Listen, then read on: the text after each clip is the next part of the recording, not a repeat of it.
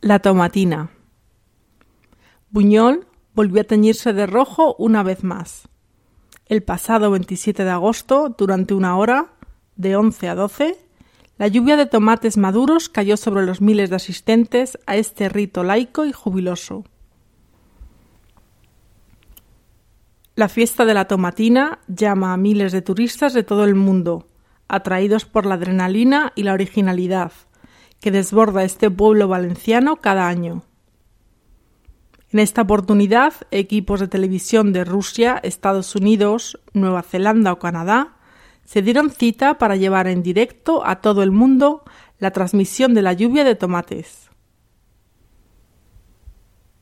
El efecto promocional de esta fiesta popular, que se lleva a cabo en Buñol desde 1945, y que fue declarada Fiesta de Interés Turístico Internacional en 2002, es difícilmente medible. Con una inversión del gobierno de la ciudad que apenas llega a los 90.000 euros, se logra una difusión global que ha llamado la atención de los mayores medios de comunicación y el interés de millones de espectadores. Este año el buscador Google ha transformado su conocido logo en una lucha de tomates, una acción promocional que la empresa reserva para grandes acontecimientos.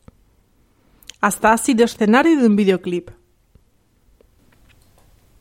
Si te interesa participar del frenesí tomatero, deberás tener en cuenta algunas reglas mínimas y unos consejos de los expertos.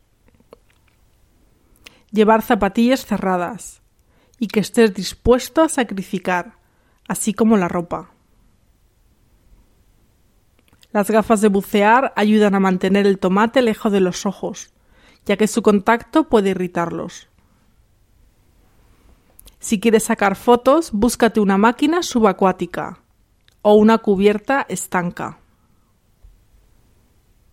No te subas a rejas, ventanas, pilares y demás, si no quieres ser el blanco de 40.000 personas lanzándote tomates.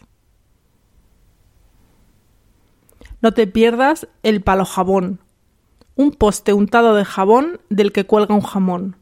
El que consiga llegar a él se lo queda. Busca alojamiento en Valencia o en la zona.